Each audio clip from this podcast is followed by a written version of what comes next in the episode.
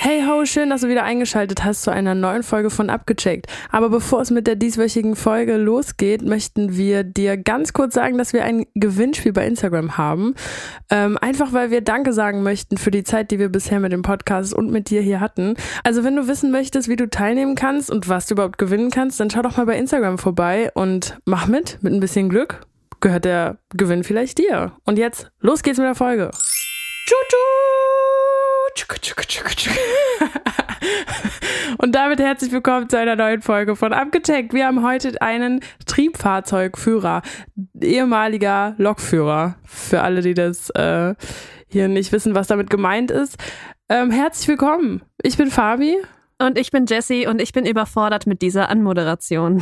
Du hast sie selber vorgeschlagen. Ich und wusste ich nicht, dass du das in die Tat umgesetzt. Ja, ich, ich, ja, warum denn nicht? So, wir stellen euch hier jede Woche einen neuen Beruf vor.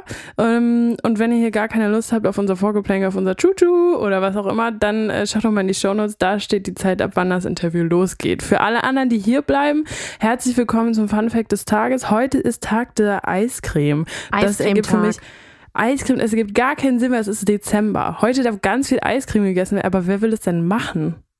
Also ich finde, Eis geht immer. Nee, da bin ich raus.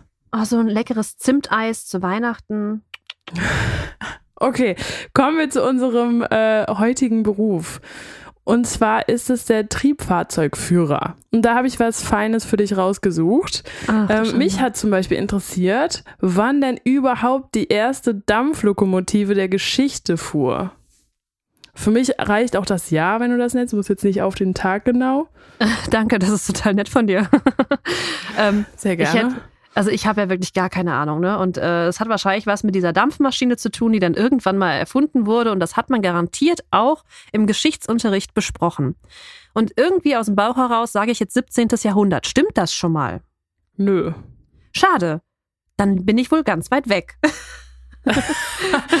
Du bist zwei Jahrhunderte Ich entfernt. bin zwei Jahrhunderte entfernt. Also sind wir im 19. Jahrhundert. Ja. Das ist schön.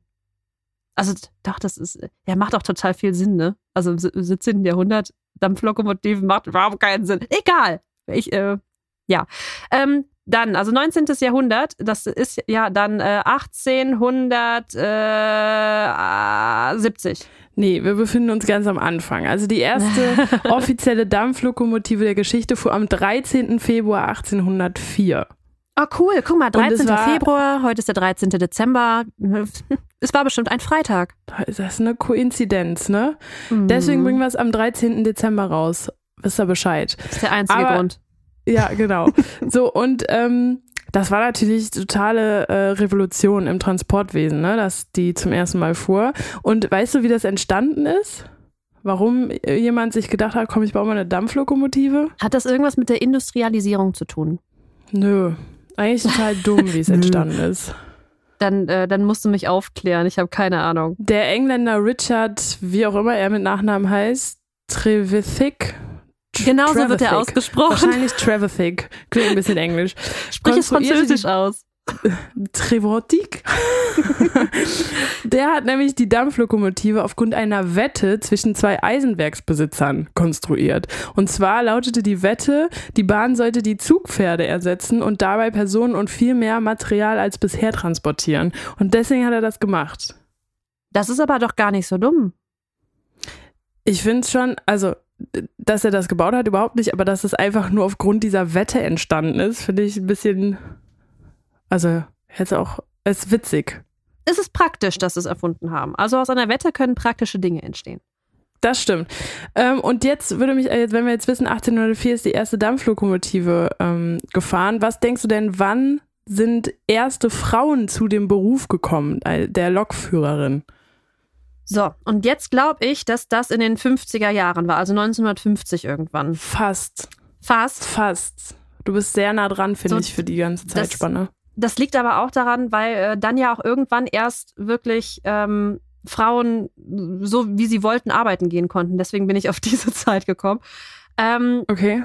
Äh, dann, dann sag ich mal 1961, wenn es ein bisschen weiter hinten wahrscheinlich ist. Es war, also, die DDR hat bereits in den 1960er Jahren weibliche Lokführerinnen in der Reichsbahn beschäftigt. Sehr gut. Und im Westen aber erst 1980, also in den 1980er Wow. Jahren. Ja. Und äh, tatsächlich gibt es in dem Beruf gar nicht so viele Frauen. Also auch hier manchmal wieder ermutigen, alle Frauen Macht man ein Praktikum bei der, bei der Deutschen Bahn. Aber nicht nur bei der Deutschen Bahn, sondern es gibt auch ganz viele kleinere Betriebe. Aber das erzählen wir euch im Interview. Und jetzt haut Jessie noch einen kleinen Teaser für die nächste äh, Folge raus, denn es gibt da auch wieder eine Koinzidenz. Ja, absolut. Äh, Es ist nämlich nicht nur so, dass es kleinere Betriebe gibt, wo Züge fahren. Es gibt auch äh, Internetseiten, in denen Züge fahren. Und äh, ich teaser die Folge mit einem Wort an. Nächste Woche geht es indirekt um den Hype Train. Abgecheckt, dein Berufswahl-Podcast.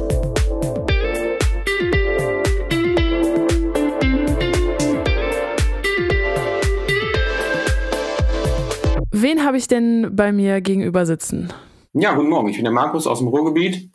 Ich bin Triebfahrzeugführer, ähm, verheiratet, habe drei Kinder und ja, ich bin gespannt, was wir heute zu erzählen haben. Als erstes muss ich dich fragen, ähm, Triebfahrzeug, Triebfahrzeugführer. Habe ich noch nie gehört, das Wort Triebfahrzeug. Kannst du einmal kurz erklären und mir Wir können es uns einfacher machen. Äh, früher hieß es Lokführer, jetzt heißt es Triebfahrzeugführer, so wie mit vielen Berufen. Die Berufe werden alle umgenannt.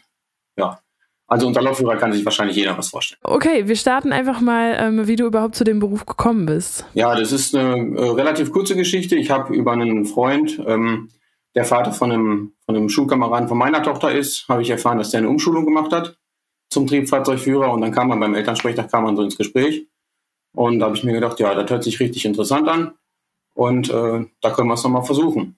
Und dann habe ich mich halt direkt beworben und relativ kurzfristig kam dann auch das Vorstellungsgespräch und ja, dann hatte ich die Stelle schon. Was hast du vorher gemacht? Oh, ich war vorher im Außendienst tätig, bei einer Versicherung, auch dann zwischendurch selbstständig. Und über kurz oder lang wollte ich da weg und habe mir dann halt was anderes gesucht. Und wie läuft dann eine Umschulung? Also du hast dann jetzt eine Umschulung gemacht. Was ähm, gibt es da Voraussetzungen, dass man das machen kann? Also die Umschulung, die geht zehn Monate. Es gibt natürlich auch noch den Eisenbahner im Betriebsdienst. Das ist diese ganz normale Ausbildung, die man machen kann. Die würde drei Jahre gehen. Da kann man auch direkt nach der Schule starten. Und das Ganze, was ich jetzt gemacht habe, wie gesagt, das geht zehn Monate. Man muss dafür schon eine abgeschlossene Berufsausbildung haben. Mhm. Ähm, man muss 21 Jahre alt sein. Ähm, relativ gut, äh, gut die Sprache Deutsch beherrschen natürlich, in Wort und Schrift natürlich, ähm, weil man halt viel kommunizieren muss mit Fahrdienstleitern und so weiter. Ja, man sollte ein technisches Verständnis aufweisen können, weil man, wenn man so die ganze Fahrzeugtechnik und Bremstechnik nicht versteht, dann wird es halt ein bisschen schwieriger, weil in diesen zehn Monaten lernt man halt die Sachen, die die anderen in drei Jahren machen. Ja, mm, verstehe. Und äh, es ist schon sehr komplex und man muss sich da schon sehr hinterklemmen, um das in den zehn Monaten dann auch zu schaffen. Was, jetzt hast du so ein paar Beispiele genannt, was man, ähm, was man äh, können sollte oder was man für Voraussetzungen mitbringen sollte. Wie läuft die Umschulung ab? Was sind Fächer? Musst du damit, musst du woanders hin? Hast du nur Schule? Hast du auch Praxis? Viele Fragen. Jetzt deine Antwort. Genau, ähm, also die Umschulung, die ähm, fängt halt so an, dass du erstmal einen ganz, ganz großen Block an Theorie hast. Du musst erstmal komplett als Neueinsteiger das ganze Wissen Eisenbahn musst du erstmal kennenlernen. Und ähm, da geht's halt um die ganzen Grundlagen, um die ganzen Gesetze und Signalbücher, weil es ist ja nicht so wie im Straßenverkehr, dass wenn eine Ampel rot zeigt, zeigt sie rot. Du hast natürlich zig Signale, die haben alle ihre eigene Bezeichnung und die sollte man schon im besten Falle dann auswendig kennen. Und wenn dieser ganze große Block an Theorie dann vorbei ist, das ging dann so ungefähr, ich sag mal, fünf bis sechs Monate, wo man dann auch ziemlich viele Prüfungen geschrieben hat zwischendurch, weil nach jedem Fach äh, legst du eine Prüfung ab und ähm, die solltest du im besten Fall natürlich dann bestehen und dann geht's weiter. Und nach diesen sechs Monaten geht's dann halt erstmal raus an die Fahrzeuge, ähm, lernt dann diese einzelnen Wagen kennen, wie die aufgebaut sind und so. Dann hat man beim eigenen Unternehmen ähm, hat man noch eine Fahrzeugausbildung an den Fahrzeugen, die du dann später selber bedienen wirst. Und ähm, wenn das dann alles geschafft ist, dann hat man 40 Schichten, die man mit einem zugewiesenen Triebfahrzeugführer, der schon ausgelernt ist natürlich, die man dann mit dem zusammen absolviert. Da darf man dann unter Anleitung selber den Zug schon fahren, im ganz normalen Betrieb. Also ist es nicht so wie bei der Fahrschule, dass du sagst, so, der Zug ist jetzt leer, ich versuche das Ganze mal. Nein, du wirst von der ersten Schicht an wirst du ins kalte Wasser geschmissen und so, die Fahrgäste sind hinten drin. und jetzt fahren wir das Ding. Wie kann ich mir das vorstellen? Ähm, muss man die Umschulung bei einem Unternehmen machen oder machst du das quasi einfach bei einer Schule und wenn du das abgeschlossen hast, den theoretischen Teil, dann suchst du dir irgendwie ein Unternehmen, wo du dann die Praxiserfahrung machen kannst? Das ist überall anders äh, in Deutschland geregelt. Also ich habe es jetzt bei einem ähm, eigenen Unternehmen gemacht, die die ganze Ausbildung über ein, ähm, ja, wie soll ich sagen, ähm, Berufsverband gemacht haben, der die ganze Ausbildung, der die Dozenten stellt und das Ganze dann anlernt. Und ähm, das Unternehmen hat mich dann auch während der Umschulung schon bezahlt. Es gibt natürlich auch andere Möglichkeiten über die Rentenversicherung, über das Jobcenter, mit einer, ähm, dass, dass die die ganze Ausbildung finanzieren. Bei mir war es halt nur so, weil ich mich halt direkt bei dem Unternehmen beworben habe, dass ich auch schon darüber angestellt war. Den theoretischen Teil haben die Dozenten der Berufsfachschule übernommen. Und als es dann zur Praxis überging, da bin ich dann zu meinem Eisenbahnverkehrsunternehmen und dann haben wir wirklich auch nur noch an diesen Fahrzeugen, die ich auch bedienen werde, dann den praktischen Teil von dieser ganzen Umschulung gemacht. Das heißt, du hast bestimmte Fahrzeuge, für die du jetzt die Umschulung gemacht hast, die du fahren darfst und darfst jetzt nicht alle fahren. Richtig, richtig. Das ist ein ganz großer Unterschied, ähm, den wir auch ganz am Anfang direkt gelernt haben. Wir hatten ziemlich schnell nach einer Prüfung hatten wir schon unseren Führerschein. Und ähm, da wurde uns aber erstmal gesagt, dass dieser Führerschein eigentlich nichts wert ist. Weil du brauchst, ähm, zu dem Führerschein brauchst du eine sogenannte Zusatzbescheinigung die dir bei jedem Eisenbahnverkehrsunternehmen bescheinigt, welchen Zug du dann fahren darfst. Das heißt, nur wenn du die Prüfung an diesem Fahrzeug auch bestehst, kommt hinten auf deine Zusatzbescheinigung die Baureihe, ähm, die wird dann da eingetragen mit Stempel und nur diese Baureihe darfst du dann fahren. Weil wenn ich jetzt das Unternehmen wechseln würde, könnte ich nicht sagen, ich fahre den Zug direkt. Da habe ich dann wieder eine zweiwöchige Ausbildung an diesem Fahrzeug und erst wenn ich die bestehe, darf ich auch diesen Zug dann fahren. Was gibt es für verschiedene Baureihen, so hast du es jetzt genannt? Oh, das, das, äh, das fängt wirklich von den ganz alten Eisenbahnen, äh, von, den, von den ganz alten Loks fängt das an, äh, bis hin zu Elektrofahrzeugen, Dieselfahrzeugen, Hybridfahrzeugen gibt es alles und ich bin jetzt ausgebildet auf Dieselfahrzeugen und ich könnte jetzt also nicht mal eben sagen, ich wechsle das Unternehmen und fahre jetzt ein ähm, Elektrozug mit Stromabnehmer. Das funktioniert natürlich nicht. Dann brauche ich dann halt die spezielle Ausbildung. Alles klar. Jetzt ähm, würde mich aber mal interessieren, du hast gesagt, äh, man kann sich bei verschiedenen Unternehmen bewerben. Ähm, wahrscheinlich sehr naiv von mir gedacht, aber für mich gibt es die Deutsche Bahn. Und ich dachte, das fährt alles in Deutschland. Aber scheinbar, es klingt bei dir so, als ob es da noch viel mehr gibt und ganz viele unters unterschiedliche Unternehmen.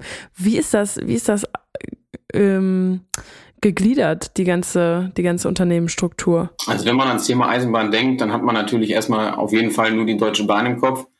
Aber ähm, ich habe jetzt, ich habe mich nicht genau informiert, wie viele Eisenbahnverkehrsunternehmen gibt, aber ich würde schon sagen, Hunderte bis Tausende gibt es in Deutschland. Und das sind alles dann halt äh, die kleineren Unternehmen, die sich auf verschiedene Strecken im Bereich Personenverkehr dann bewerben können. Und das kommt halt immer ganz speziell auf die Region an. Da gibt es hier im Ruhrgebiet gibt's ganz viele, im, im Norden gibt es viele, im Westen, Süden, überall. Da, da hat man dann die Eisenbahnunternehmen. Ähm, das sind halt dann kleinere Firmen, die haben nicht so große Fahrzeugflotten wie die, wie die Deutsche Bahn. Und äh, dann gibt es natürlich auch noch den großen Bereich Güterverkehr. Da hat man die ganzen Logistikunternehmen, die halt wirklich nur auf Güter spezialisiert sind. Und da gibt es wahrscheinlich auch nochmal zigtausende ähm, kleinere Unternehmen, die dann ihre Strecken und ihre Güter transportieren. Also das ist wirklich sehr vielschichtig. Das heißt, du transportierst aber ähm, eigentlich nur Personen. Richtig. Ausgebildet bin ich aber auch im Güterverkehr. Also ähm, das, die, das ist der komplexe Teil dieser Ausbildung. Man macht direkt beides. Aber da das Unternehmen, wo ich angestellt bin, im Personenverkehr tätig ist, fahre ich halt Menschen hin und her. Das heißt, man muss nicht nur für die verschiedenen Bauarten den Führerschein haben, sondern auch für Güterverkehr, Personenverkehr und so weiter und so fort? Nee, das ist alles in einem. Das ist alles in einem, okay. Ja. Hat sie, wie hat sich das, interessiert mich einfach jetzt gerade persönlich, wie hat sich das 9-Euro-Ticket für euch bemerkbar gemacht? Also ich muss sagen, es war, ähm, ich persönlich, meine persönliche Meinung dazu ist, ist, es war eine gute Sache, die die Politik da ins Leben gerufen hat.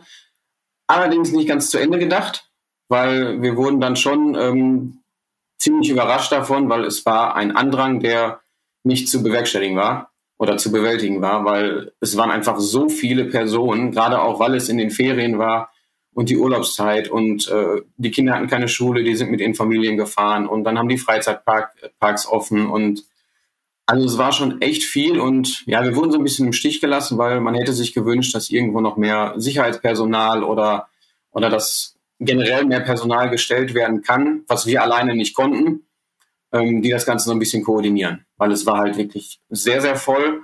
Ähm, dann hat man dazu natürlich noch die, die ganz normalen Fahrgäste, die Stammfahrgäste, die sich dann denken, ja, okay, jetzt mache ich einen Ausflug mit meinem Fahrrad und wenn man schon 200 Leute im Zug hat und dann noch sechs Fahrräder am Bahnsteig stehen, also es gab die Momente, da mussten wir sagen, nee, ihr mit dem Fahrrad jetzt nicht, tut mir leid. Das heißt, es war ein Problem an Sicherheitspersonal, es war ein Problem an äh, jetzt Zugpersonal und wahrscheinlich auch an Zügen selber. Ja, richtig. Also alles in einem kann man das genau so zusammenfassen.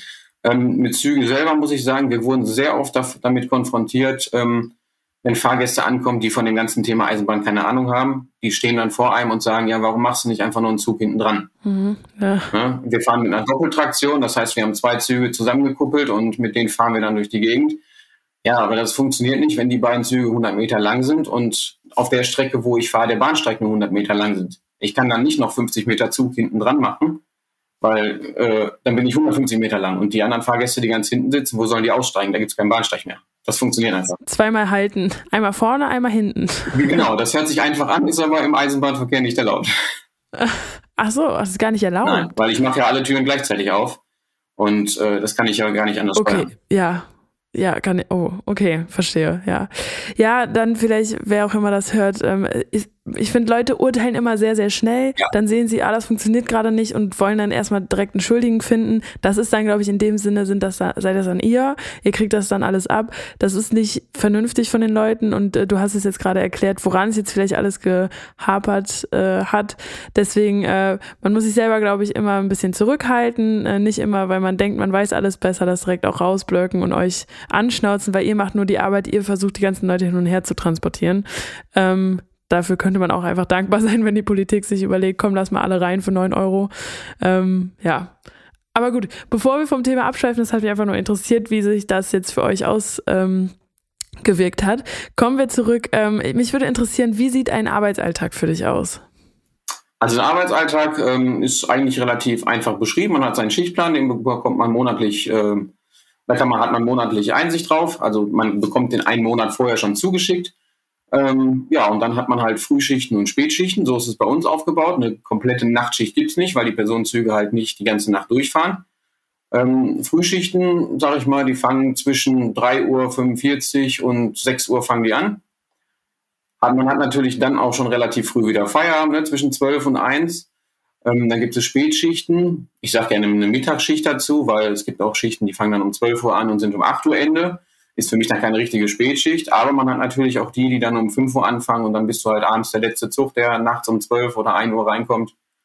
Und ähm, ja, diese, diese Schichtblöcke gibt es und man hat halt selten eine Woche lang, wo du die gleiche Schicht fährst. Das ist halt die, die Abwechslung, die dabei ist, die mir persönlich sehr viel Spaß macht. Weil wenn du jetzt einen Block hast, Montag bis Freitag durcharbeiten, fünf Tage, du hast niemals die gleiche Schicht. Also es kann eigentlich gar nicht langweilig werden. Du hast immer Abwechslung dabei. Und auch wenn du die gleiche Schicht hättest, es passiert bei der Eisenbahn jeden Tag was anderes und es wird einfach nie langweilig und es ist niemals gleich. Was passiert denn so bei der Bahn? Auch ganz vieles. Also es fängt an, du musst ja morgens deinen Zug vorbereiten und ähm, es kann natürlich immer mal sein, dass da schon irgendwas am Zug äh, nicht funktioniert. Du machst jeden Morgen eine sogenannte Bremsprobe, ob alle Bremsen funktionieren. Und wenn die dann schon nicht durchläuft, weil irgendwas, äh, ja, weil das Fahrzeug irgendwie ein bisschen rumzieht, dann fängt es natürlich da schon an. Dann hast du das erste Problem zu bewältigen. Wenn das dann alles geklappt hat, du fährst zum Bahnsteig, ähm, dann kann es da natürlich schon sein, dass du, dass du Personen hast, die, die sich aufregen, weil sie schlecht geschlafen haben, aus, aus Kleinigkeiten heraus.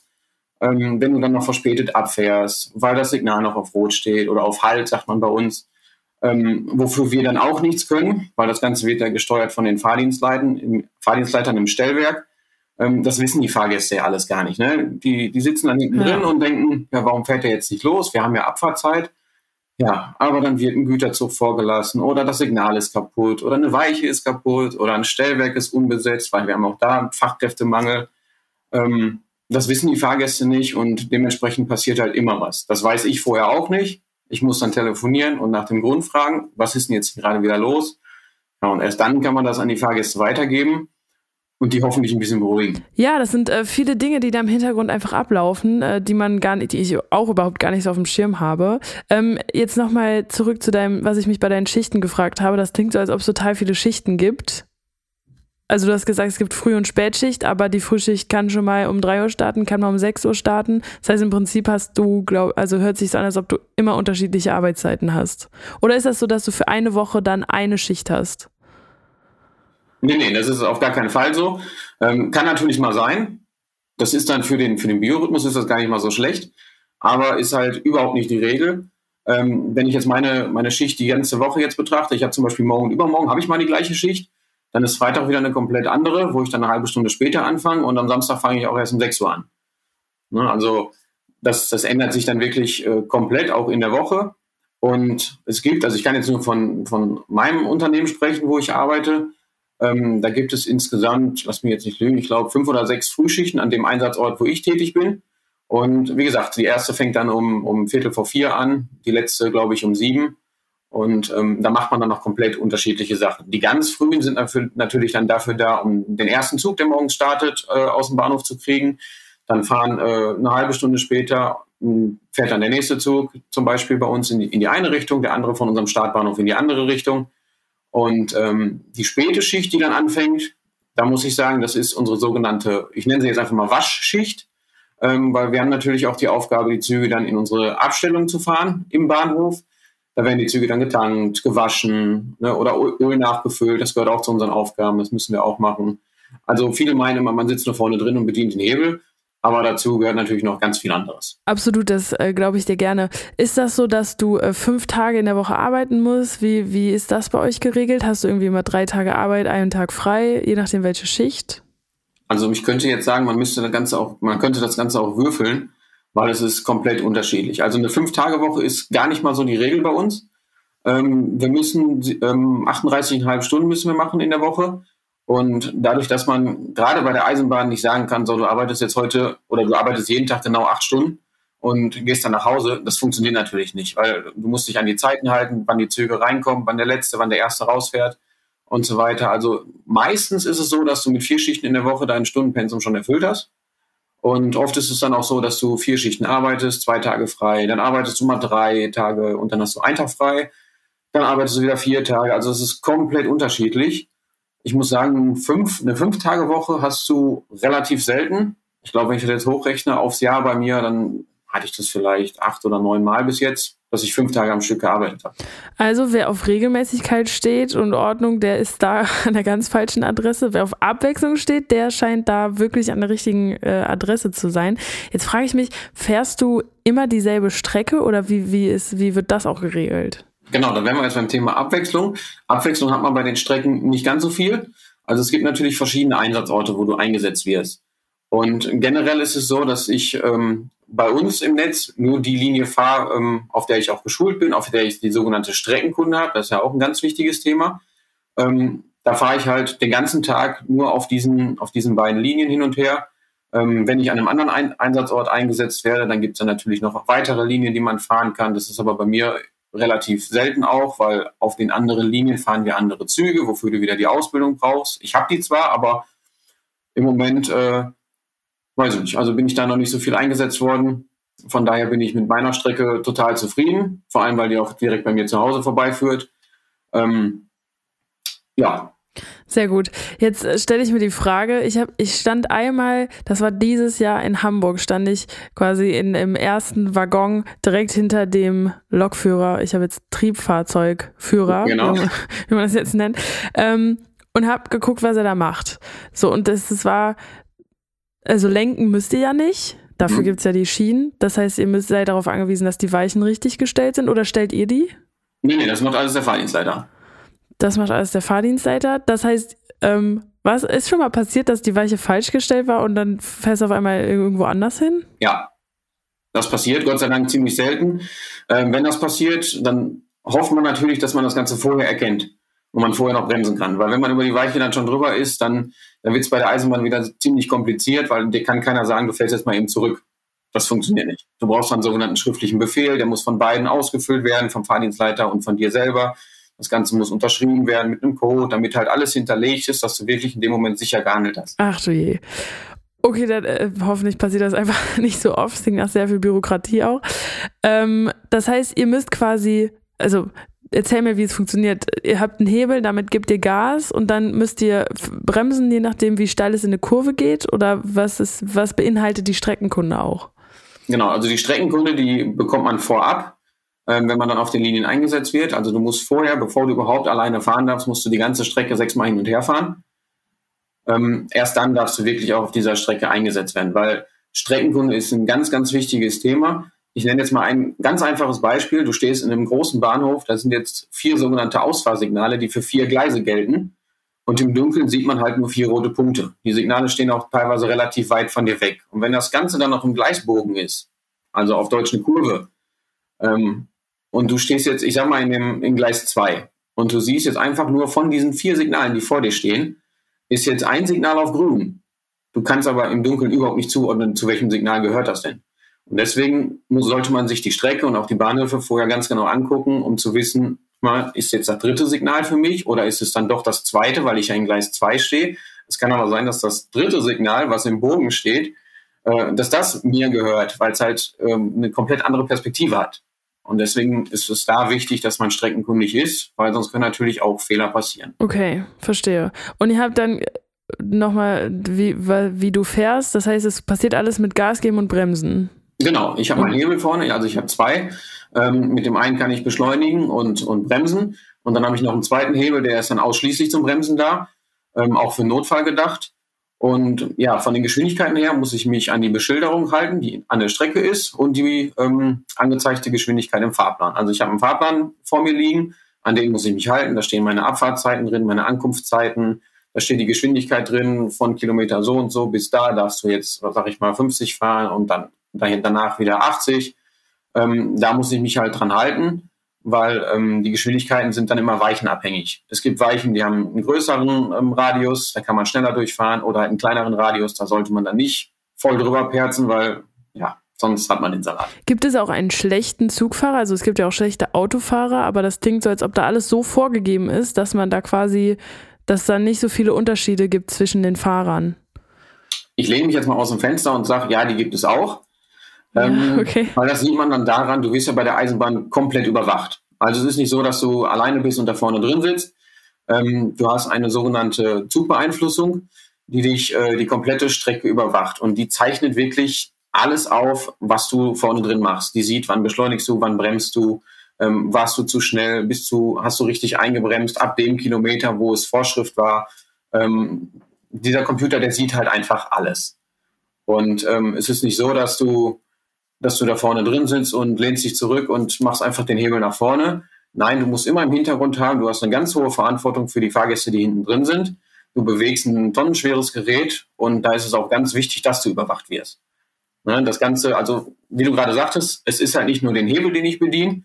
Ich muss mit meinen Füßen auf die sogenannte Sicherheitsfahrschaltung treten. Das ist die SIFA. Das ist ein kleines Fußpedal.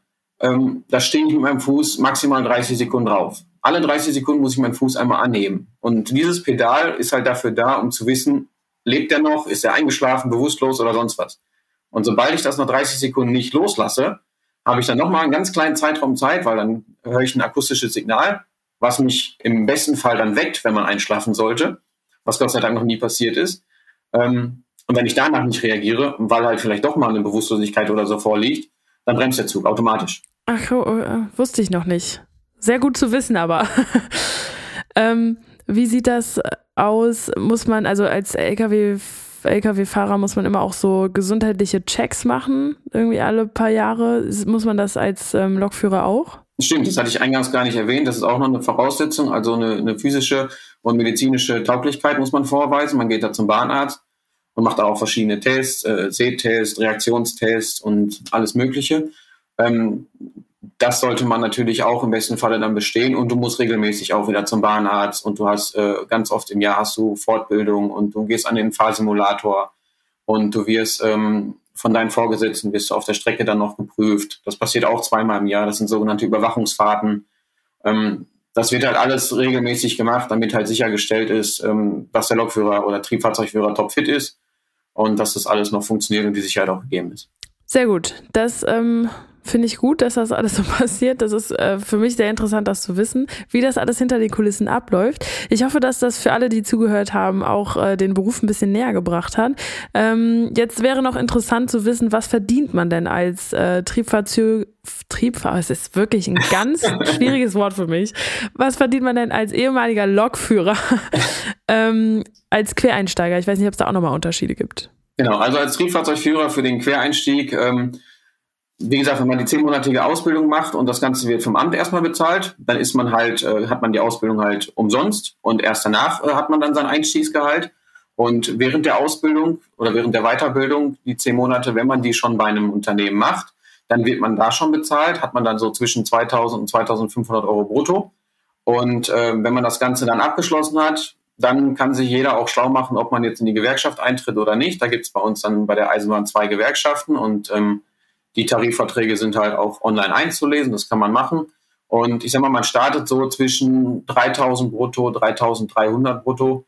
Ähm, und dann kann man halt, je nachdem, wie viel, wie viele Jahre Berufserfahrung man hat oder in welche Berufsgruppe man eingeteilt wird, ähm, steigt das Ganze dann bis zu vier, viereinhalbtausend. Und ähm, dann hat man natürlich auch noch Weiterbildungsmöglichkeiten zum Ausbildungslokführer, Lehrlokführer. Also man kann dann selber später ähm, Leute anlernen, was ich auch gerne machen würde. Und ähm, ja, von daher sind nach oben erstmal noch, noch keine Grenzen gesetzt. Man hat natürlich die ganzen Zulagen noch dabei, Nachtschicht, ähm, Sonntags-, Feiertagszuschläge und so. Also das, was ich jetzt als, als Anfangsgehalt gesagt habe, ist halt wirklich nur brutto ohne die ganzen Zulagen. Sehr gut. Vielen, vielen Dank. Ähm, war sehr interessant für mich. Danke, dass du dir die Zeit genommen hast. Und ähm, bei uns ist es immer so, den Gästen wird das letzte Wort überlassen und ich verabschiede mich jetzt schon mal von unseren Zuhörern. Ja, es hat mich sehr gefreut, hat sehr viel Spaß gemacht und ich hoffe auch, dass ich viele Leute für den Beruf ähm, begeistern konnte, weil der Fachkräftemangel, ähm, ich weiß nicht, ob viele das auch in den Medien jetzt gehört haben, gerade bei uns im Ruhrgebiet werden jetzt ähm, bis Weihnachten wieder einige Linien noch eingestampft weil halt keine Lokführer da sind, weil die krank sind. Ähm, ja, ich hoffe, dass sich viele für den Beruf interessieren und würde mich halt freuen, wenn man da viele neue Leute dann auf den Schienen irgendwann sieht. Hat mir sehr viel Spaß gemacht und ich verabschiede mich dann auch. Abgecheckt, dein Berufswahl-Podcast.